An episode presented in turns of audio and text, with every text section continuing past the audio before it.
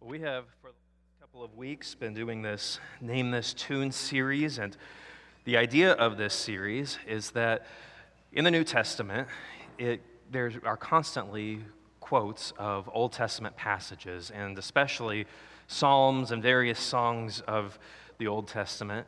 And when we can identify those and go back and read those songs in full, sometimes it provides a different kind of context for us or a new insight for us. And so we're going to continue that same idea this morning in John chapter 13, starting in verse 12, and we'll read 12 through 30. John chapter 13, starting in verse 12. When he had finished washing their feet, he put on his clothes and returned to his place. Do you understand what I've done for you? He asked them. You call me teacher and Lord, and rightly so, for that is what I am. Now that I, your Lord and teacher, have washed your feet, you also should wash one another's feet. I have set you an example that you should do as I have done for you. Very truly, I tell you, no servant is greater than his master, nor is a messenger greater than the one who sent him. Now that you know these things, you will be blessed if you do them. I am not referring to all of you. I know those who I have chosen, but this is to fulfill the passage of Scripture He who shared my bread has turned against me. I am telling you now before it happens, so that when it does, you will believe that I am who I am. Very truly, I tell you, whoever accepts anyone I send accepts me, and whoever accepts me accepts the one who sent me. After he said this, Jesus was troubled in spirit and testified, Very truly, I tell you, one of you is going to betray me. His disciples stared at one another, at a loss to know which of them he meant. One of them, the disciple whom Jesus loved, was reclining next to him. Simon Peter motioned to this disciple and said, Ask him which one he means. Leaning back against Jesus, he asked him, Lord, who is it? Jesus answered, It is the one to whom I will give this piece of bread when I have dipped it in the dish. Then, dipping the piece of bread, he gave it to Judas, the son of Simon Iscariot. As soon as Judas took the bread, Satan entered into him. So Jesus told him, What you are about to do, do quickly. But no one at the meal understood why Jesus said this to him. Since Judas was in charge of money, some thought Jesus was telling him to go buy what was needed for the festival or to give something to the poor. As soon as Judas had taken the bread, he went out, and it was night. Gospel of the Lord Jesus Christ. When sheep are taken off to be killed, they know instinctively that the slaughterhouse is a bad place to be. Uh, something about it they can sense, the, the smell or, or something about its presence, it just warns them of danger. And when they arrive at the slaughterhouse, they'll often plant their feet and refuse to enter. They resist with all that they can. Uh, the slaughterhouse operators have discovered a way of getting past that problem. They keep a sheep on the premise, and that sheep is used to the place and doesn't mind it anymore, isn't fearful of it anymore. And they place that sheep in front of the others who have just arrived and let it walk around the slaughterhouse to show that it isn't a scary place after all. And the other sheep, seeing one of their own leading the way, will follow it. The slaughterhouse workers call this sheep the Judas sheep, the one that betrays the other sheep. If you have a history in, in the church or if you know your Bible well, that name Judas probably evokes certain feelings for you.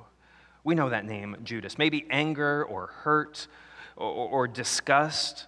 It was Judas who betrayed Jesus with a kiss. Judas who sold Jesus' safety for 30 pieces of silver.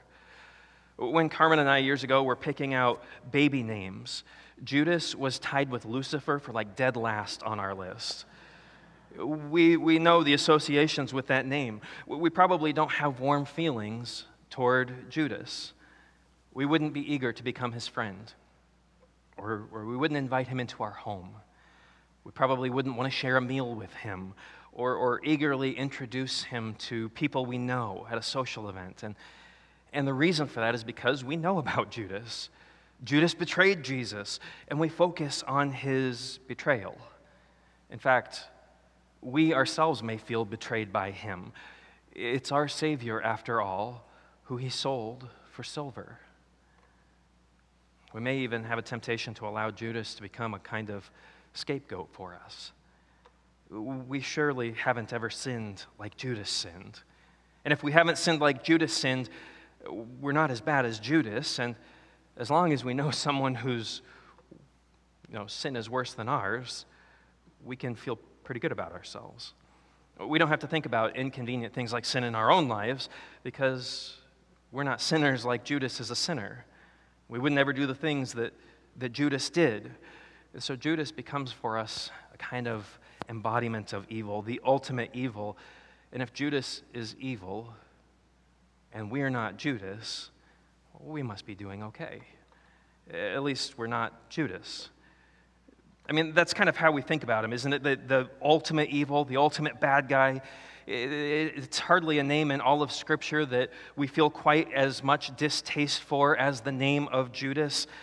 But as distasteful as his name may be, Jesus, it seems, feels differently about him. He doesn't feel the same. We focus on the betrayal, Jesus seemed to focus more on the person. Uh, and we see that clearly in our passage today because just before Jesus shares that Judas will betray him, Jesus washes his feet. Jesus serves him. Jesus takes on the role of servant and places himself at the feet of Judas, knowing that Judas will betray him. Later, he'll break off a piece of bread and, and dip it and hand it to Judas.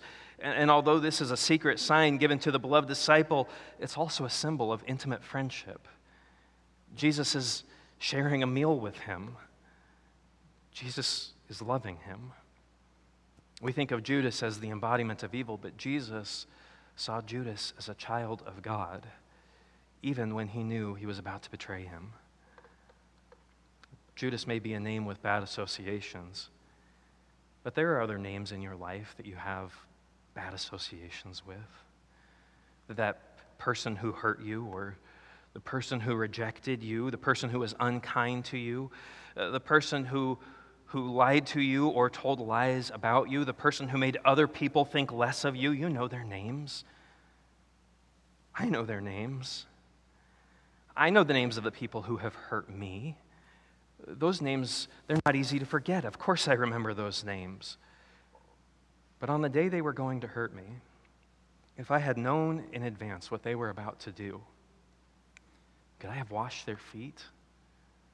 Could I have shared a meal with them? Could I have reclined in a chair casually with them? Could I have exchanged dinner conversation with them? Could I have loved them as Jesus loved them? You see, the question this makes me ask is, is whose feet am I willing to wash? With whom am I willing to share a meal? Who do we invite to our tables, and, and who do we refuse to welcome? As Christians, we often remind one another that, that Jesus doesn't offer salvation based on merit. Like, we don't do anything to earn it, we don't do anything to deserve it. He loves us not because we've made ourselves worthy of His love, but because we're His and He's ours. And, and I don't know about you, but for me, this takes it to a whole different level because I know that I don't like to think of myself as Judas, but I know that I've also said, I love you, Lord and then acted in unloving ways toward the people who he loves. As a parent, I, I can tell you I have immeasurably more grace and tolerance for someone who hurts me than I do for someone who hurts one of my kids. How can I say, I love God, when acting in ways that hurt his children? Would I wash the feet of the person who hurt my child? Would I set the table for them and, and dine with them the way Jesus sets the table for us? There's love, and it's, it's love that we can all practice that transcends transgression. Jesus' love for Judas was the same whether Judas betrayed him or not. He washed his feet the same way he washed the feet of the other disciples. That is love that transcends transgression and it's difficult love and it's costly love. Uh, I'll be entirely honest with you. And, and if you place pastors on a pedestal, this might be hard to hear, but I don't know that I've ever preached a message or prepared a message that was more difficult to preach. And it's difficult because I do know the names of the people who have hurt me. And I don't know if I'm ready to share a meal with them yet. Somehow, to me, washing their feet seems easier than sitting across and making conversation and sharing a meal and loving them through it. When Jesus washed his disciples' feet, he said that it was an example to be followed. And I have to imagine that, that when he shared the meal, he was setting a similar example. How do you do that? How do you love with a love that transcends transgression? Some of you, I have to imagine, wonder that same thing about people in your own lives, the people who you can name who have hurt you. How do we truly love them as Jesus loves them? What degree of vulnerability is appropriate? What do healthy boundaries look like? How do we check ourselves to know the difference between a healthy boundary and a spiteful barrier? At what point is a boundary too little or too much? How do we navigate those things with the people who have hurt us? And then difficult questions, even more difficult questions is reconciliation possible in our own hearts? And if so, will we pursue it when the opportunity arises? See, reconciliation, it has to be accompanied by healing and, by healthy boundaries and by confessing truth and, repentance from both parties when both parties have done wrong. And it isn't always a straightforward endeavor. It takes time and persistence and commitment and a desire from both parties. And there's not a secret formula to it. An ongoing relationship with a person who has caused us harm and unrepentant is unhealthy but it's also unhealthy to close another person off entirely from the possibility of repentance. So, how do we navigate that tension? How do we live like reconciliation is possible? How do we love people who are most difficult to love? Lord, help us. What does, what does following you look like when it comes to the people who have caused us harm? I'm not going to try and answer that for you today because I don't know the situation of, of your hurt. But I can tell you the prayer I pray, and, and maybe it's a prayer that you can pray too. Lord, make my heart ready to love as you love. Make me an instrument of your love. Make my heart ready to reconcile as you have reconciled me to you. And I confess to you my shortcomings and my fears and my pain my need for healing, and I trust in you to bring that healing and that wisdom in that direction. We know Judas's name, and we know the names of the people in our lives who have hurt us and who have betrayed us. There's another character in this passage, though, a character whose name that we don't know, who for, for the 2,000 years of the church has been subject to speculation regarding just who it might be. We don't know the name of the beloved disciple. Some say it's John writing himself into the story, placing himself in the narrative in this special way. Others have said it's Lazarus or, or one of the women who followed Jesus, Mary Magdalene, maybe. And, and my favorite theory is that the beloved disciple is one of the places where we are invited to read ourselves into the story. The character that we're invited to place ourselves in their shoes. You are the beloved disciple those are places where we read ourselves directly into the story. The beloved disciple was there when, when Peter denied Jesus three times.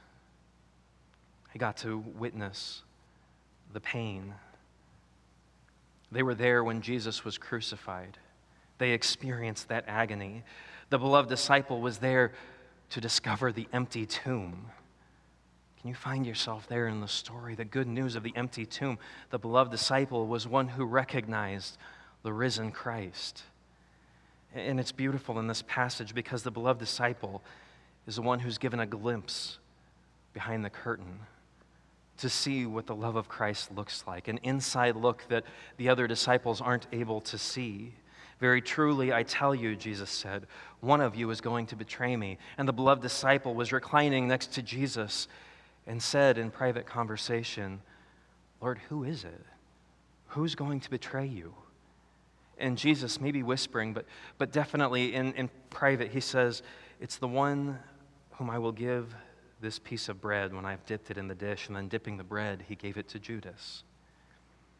The beloved disciple was the only one given the opportunity to see what the rest of them could not see. She or he was the only disciple who knew that Jesus was serving the one who he already knew would betray him, loving the one who would betray him. The, the beloved disciple got to see that Jesus did not hold Judas at a distance or give him the stale end of the bread or treat him in a way that we might think he deserves to be treated. The beloved disciple got to see Jesus loving Judas, even though he knew what Judas was about to do. The beloved disciple was given the special privilege of seeing what unconditional love looks like. Lord, the beloved disciple asked, Who is it? And Jesus replied, It is the one to whom I will give this piece of bread when I have dipped it in the dish. Those words of Jesus are where we are able to name this week's tune. Jesus is quoting from Psalm 41. And we're going to read together the first nine verses this morning. Psalm 41, verses 1 through 9. It says, Blessed are those who have regard for the weak. Blessed are those who have regard for the weak. The Lord delivers them in times of trouble. The Lord protects them and preserves them. They are counted among the blessed in the land. He does not give them over to the desires of their foes. The Lord sustains them on their sickbed and restores them for their bed of illness. I have said, Have mercy on me, Lord. Heal me, for I have sinned against you. My enemies say of me in malice, When will he die and his name perish? When one of them comes to see me, he speaks falsely, while his heart gathers slander, then goes out and spreads it around. My enemies whisper together against me. They imagine the worst of me, saying, A vile disease has afflicted him. He will never get up from the place where he lies. Even my close friend, someone whom I trusted, one who has shared my bread, has turned against me. The one who will betray me, Jesus says, is the one to whom I give this bread. And the psalm says, Even my close friend, someone I trusted, one who shared my bread, has turned against me. In the psalm, David feels betrayed, and he's working through his betrayal but when he quotes the psalm, Jesus gives it a different kind of feeling. The one who would betray him did not merely eat the bread, but when he quotes the psalm, Jesus recognizes that, that Jesus served the bread himself. Judas did not greedily hoard the bread or take the bread, Jesus offered him the bread. Jesus gave it to him knowingly. Jesus loved him despite the upcoming betrayal. David felt the hurt of that betrayal. Jesus, though I'm sure he felt that hurt, continued to feel that love, to, to offer that love. But what really leaves an impression on me in this passage is the first verse Blessed are those who have regard for the weak. I especially like the way the, the Common English Bible, the CEB, translates it. Those who pay close attention to the poor are truly happy. David thought of himself as the poor, the weak, the one in need of blessed attention. But Jesus, soon on his way to betrayal and death, saw Judas as the one who was poor and weak. Judas as the one who was in need of empathy. Judas hurt not only Jesus, but most of all, Judas hurt himself. And Jesus, whispering to the beloved disciple, quotes the psalm and says, I am serving someone who in their weakness will betray me. Not because they are evil, and not, not like here's the secret sign so that you know who to condemn later. Jesus has empathy, as the psalm teaches, for the weakness and spiritual poverty of Judas. Judas doesn't hurt him because he's evil. Judas hurts him because he's broken and in need of healing. That's where we find an invitation for this to become the psalm of our lives the song of our lives, because it's so very difficult at times to forgive those people who have hurt us. But Jesus, rather than giving himself over to anger or rage or resentment or hatred, he recognizes the pain that Judas is in, the poor condition of his soul, the, the weak condition of his heart, and he feels compassion toward him. He feels empathy. Judas could have been Jesus' enemy, but Jesus refused to see him that way. Judas's betrayal was a terribly hurtful act to which Jesus responded with the same love as always. Some of our injuries are easy to forgive, and others are deeply personal. They cut deeper, they hurt more. The injury that led to Jesus' crucifixion had to have felt deeply personal. And yet he had nothing for Judas but love. I don't know about you, but, but I have a feeling I'm going to have to sing the words of that song quite a long time before I feel like I really know it. But I want to know it. I want to know it. I, I want to say, Father, forgive them, for they know not what they do, and love like I believe that that's true. But do you know how we learn the words of a song? We learn it by singing it, we learn it by practicing it. We learn the words of a song by practicing that song. And so, until those words are second nature, we can practice love anyway. We can lean into the forgiveness that we're praying becomes our reality. Until we learn to, to love the people, to forgive the people who hurt us as Jesus forgave the people who hurt him, we can practice loving the people who hurt us like Jesus loves the people who hurt him. I hope that you are able to hear me well today. I'm not saying that it's acceptable to go around with unforgiveness toward one another, that, that that's an okay state for us to be in and we should just reside there comfortably. But I do acknowledge that forgiving someone isn't as easy as desiring to forgive someone. It's not always automatic because forgiveness is accompanied by healing, and healing is a process. I'm not saying it's appropriate to withhold love from others, but I do acknowledge that sometimes love is difficult and even dangerous, and it can be difficult and dangerous to express love to those who have harmed us. But even as we wrestle with these things, even as we pray that God would heal our hurt and teach us to truly forgive and truly love, we can practice that love and forgiveness. We can lean into it. While we're still learning the lyrics of the song, we can at least hum the tune, trusting that one day we'll know the words of the song of forgiveness that Jesus is teaching us. While we're still healing, we can still love even as we learn to fully forgive. Will you join me in prayer this morning?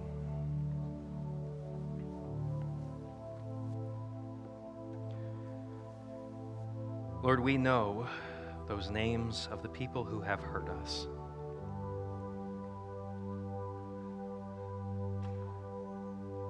We know their names.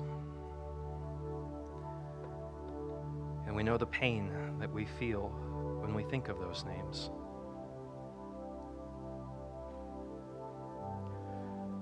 Father, we pray that you would, you would teach us to love and to forgive as you love and forgive. You who washed Judas's feet, served him bread, loved in a way that is difficult to emulate and yet in a way that you call your followers to emulate. And so we pray, Lord, that where there is unforgiveness in our hearts, you would release it from us, release us from it, and replace it with love, and replace it with forgiveness. Father, heal hurts, we pray. Make our hearts compassionate, empathetic, and merciful toward others as you are compassionate, empathetic, and merciful toward us.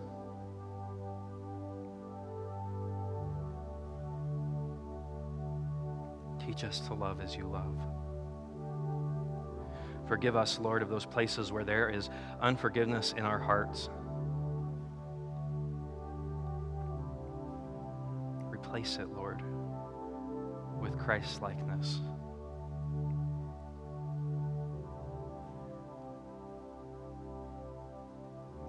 Because our desire is to love like you and forgive like you and be transformed and remade according to your image.